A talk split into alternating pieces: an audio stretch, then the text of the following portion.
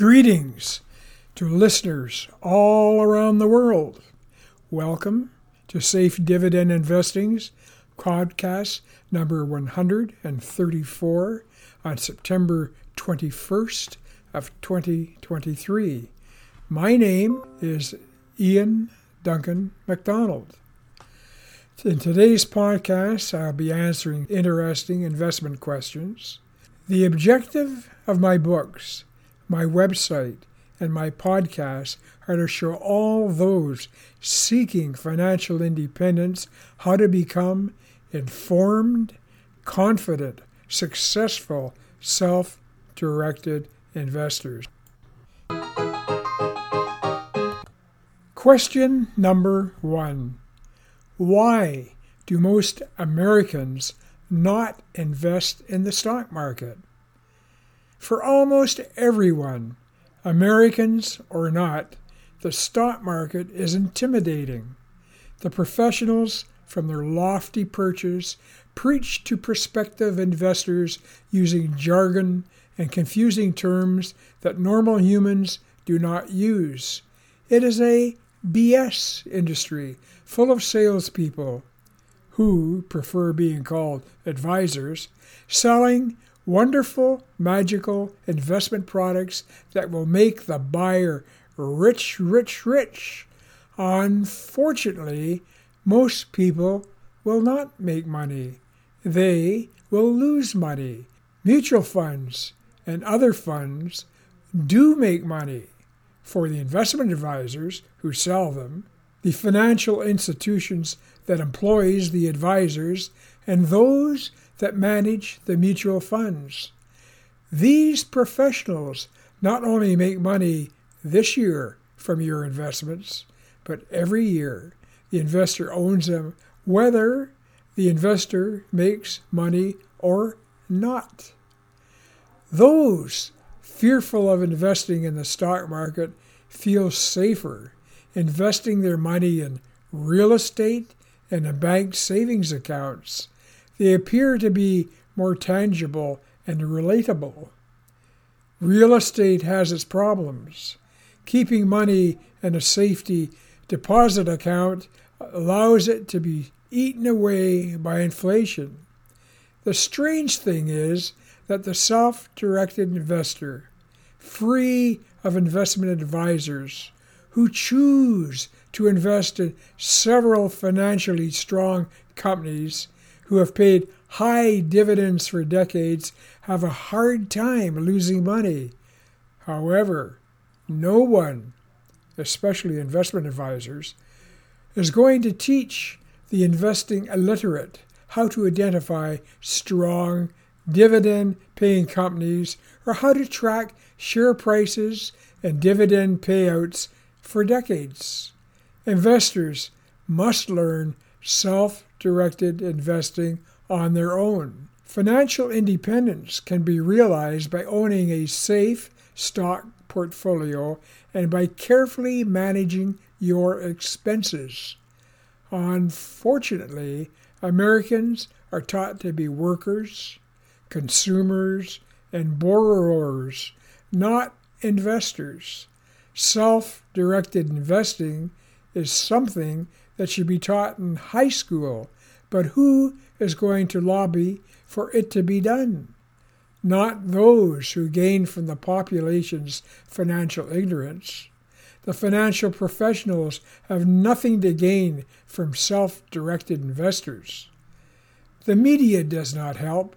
Every hour of every day, they continue to concentrate on the drama of rising and falling stocks, the fortunes being made and fortunes being lost, anything that will attract speculators to their media, all with the objective of selling financial advertising with little regard to how they scare the average citizen who worries about pensions and security. Question number two How do you recover your losses in the stock market after selling shares at a low price? You only lose in the stock market if you sell your shares when the price is below what you paid for them. If you buy financially strong stocks paying high dividends, it is very easy to see how share prices and dividend payments have behaved over the last several decades. There are many stocks that have consistently increased their share prices and dividends over the decades. You can see how they may have dipped down after the 2000, 2008, and 2020 market crashes, but within a year or two, their share prices reached new record highs. You can also see that during these market crash years, the dividend payouts did not dip. They remained steady or they climbed. If you buy such stocks, you can quickly learn to recognize that any dips in the share price are temporary. You do not panic and sell such stocks. You live off their dividend payouts until share prices recover. You also look for the signs of strength into the stocks whose share prices have declined. Do they still have a low price to earnings ratio, a high operating margin, and a book price close to the share price? For those who are losing money in the stock market, are the stocks you are losing on speculative stocks? Are they unprofitable stocks that were being promoted as having great potential? Have they only been traded for only a few years? If this is the case, then you are paying for your lack of basic stock analysis. To recover your losses, you must learn to be very careful about only choosing strong stocks with very little chance of shrinking over the long term. It will take time to recover what you have lost, but it can happen. Question number three What causes a stock price to fall when buying pressures have increased significantly? The stock market is an auction vehicle. Optimistic speculators who think the stock is going to go up buy stocks from pessimistic speculators who think the stocks are going to go down. To make the speculators sell, the optimists must increase the bid price significantly above the current price to get the pessimists to sell. Pessimists, to sell their stock, must lower the price below the current price to get the optimists to buy. If the stock market is falling, this means there are far more pessimists lowering their prices than optimists increasing the price. If previously the share price was increasing because of optimists buying, then optimists must no longer see an opportunity for increased prices in their stock. Optimistic and pessimistic traders are both speculators. They concentrate on the share price movement, not on the fundamental strength or weakness of a company. This is why a recently listed company that has never made a profit is able to sell stocks based on its promoted potential, not on the reality of their current weak financial condition. You see this now in the promotion of lithium and artificial intelligence stocks. Investors who only invest in financially strong companies with long track records of rising profits and dividend payouts have zero interest in unprofitable companies. They pay little attention to the daily fluctuating price of a strong stock being pushed up and down by speculators. They recognize that in time the share price of a financially strong company will rise.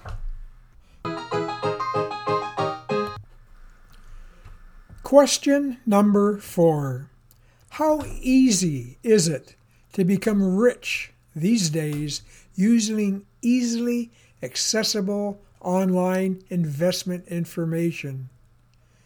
What is rich? Where are you starting your journey to richness from?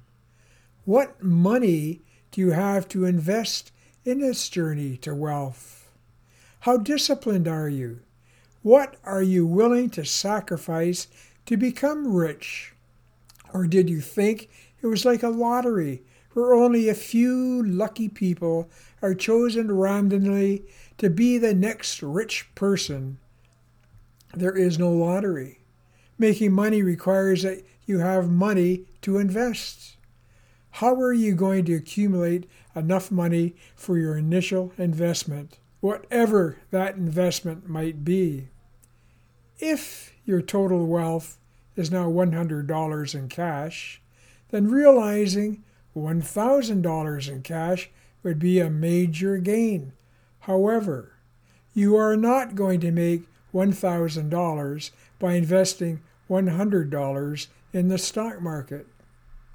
One valuable asset you may have is a good credit rating.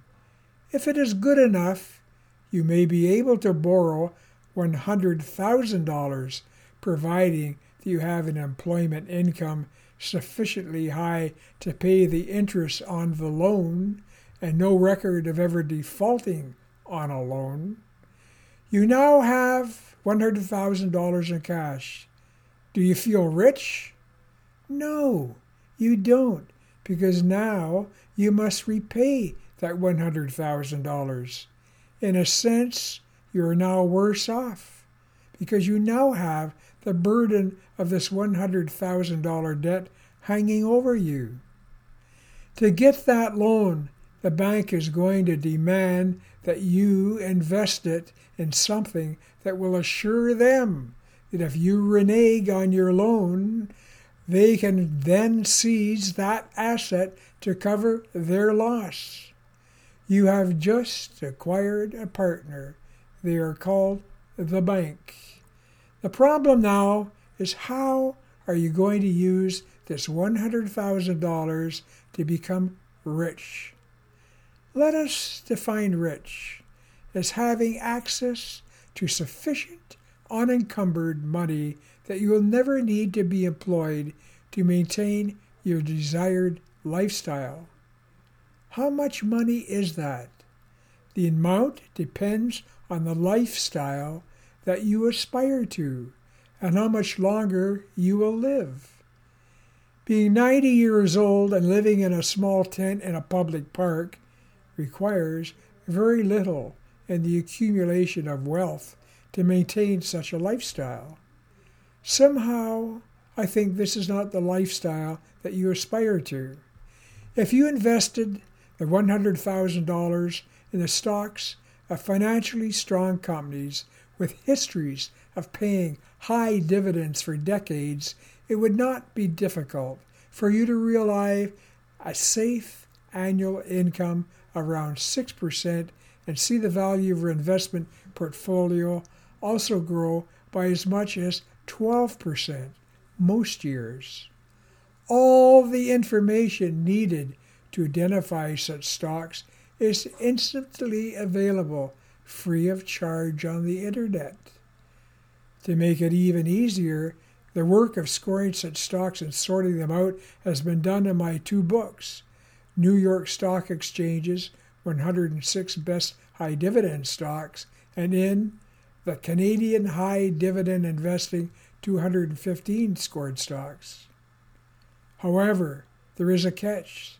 Since your portfolio is financed on borrowed money, you may find after paying the bank loan you're only realizing an income of 1%. That portfolio should still grow in value due to average annual share price increases of 12%. Thus, in a year, the portfolio's value can grow to $112,000. This gain would result in a higher dividend payout because now you're getting 6% on the $112,000 instead of on the 100,000 you started with. If you liquidated some of this $112,000 to put some money in your pocket, you would be reducing your future dividend income. However, if you invest in what is now a higher dividend payout, this surplus money will make your portfolio's value increase faster. After 10 years, you would have paid off the bank loan. By then, the portfolio may have grown to be worth more than $200,000 and be paying you an annual dividend income exceeding $12,000. This may be sufficient income for that 90 year old to survive in the tent in the city park if he is still around at 100 years of age. However, you are not a 90 year old living in a tent in the park. You want to be financially independent with an income that allows you to live in a house, own a car, take vacations, and live comfortably. To achieve that level of richness requires much more than a $100,000 bank loan. To reach financial independence means investing from your employment income a few thousand dollars every month into those carefully chosen, financially strong, high dividend paying stocks. Now that your bank loan is paid off, you would have more to invest. Maximizing the amount you can invest requires great sacrifice. It means questioning every penny you now spend. It may mean doing without things that you took for granted, like a $5 coffee or other expendable consumer goods. Driving the same car for 10 years can release thousands of dollars to be invested. Perhaps taking on a second job will further increase what you can add to your portfolio. No one ever said it was going to be easy to reach your goal of financial independence. This financial sacrifice isn't forever. Within 10 years, you could have a portfolio well over a million dollars. It will continue to grow even after you quit your job and begin to live solely on your now generous dividend income. Will you now feel rich? Probably not. You will still have to control your spending to live within that dividend income. Frugal living becomes a habit that is hard to break, but now you'll be able to indulge yourself more often without feeling guilty. The value of your portfolio will be your anchor and your insurance policy for emergency funding, which hopefully you will never need to draw upon. No longer worrying about money will leave you relaxed. You will sleep better at night and live longer. Is there a quicker alternative? We've all heard of those who speculated on financially weak penny stocks who only had a potential for profits. Within a short time, that stock share price increased by 1,000%. What did these now rich speculators do with their quick, easy money? Did they cash in the speculative stocks and now invest in financially strong, high dividend paying, carefully chosen stocks? No. They invested in more speculative, unprofitable stocks. Why? Because based on one lucky choice of a stock, they thought they must be stock picking geniuses.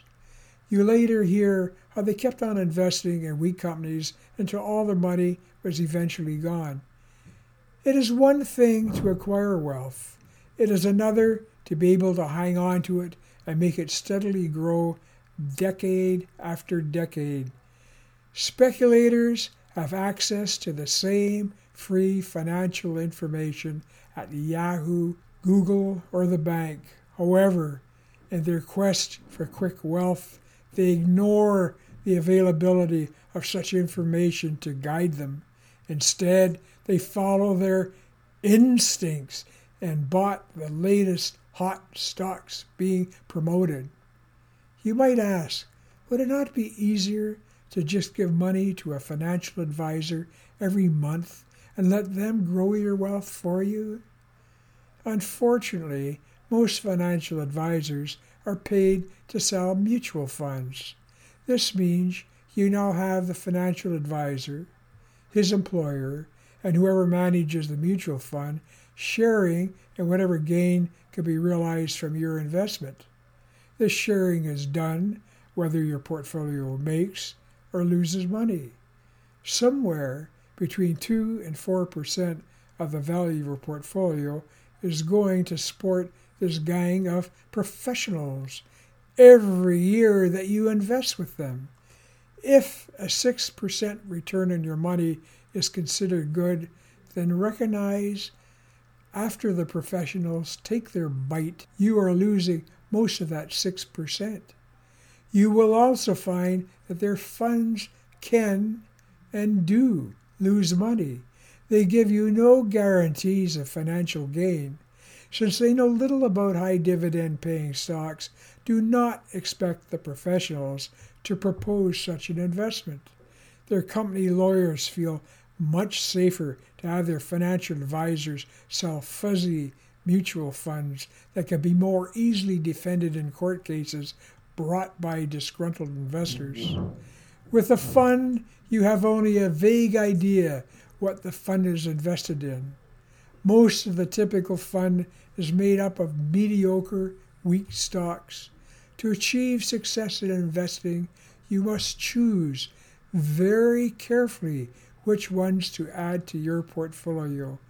You limit your chances of achieving wealth by investing in funds which are created to make fund companies rich.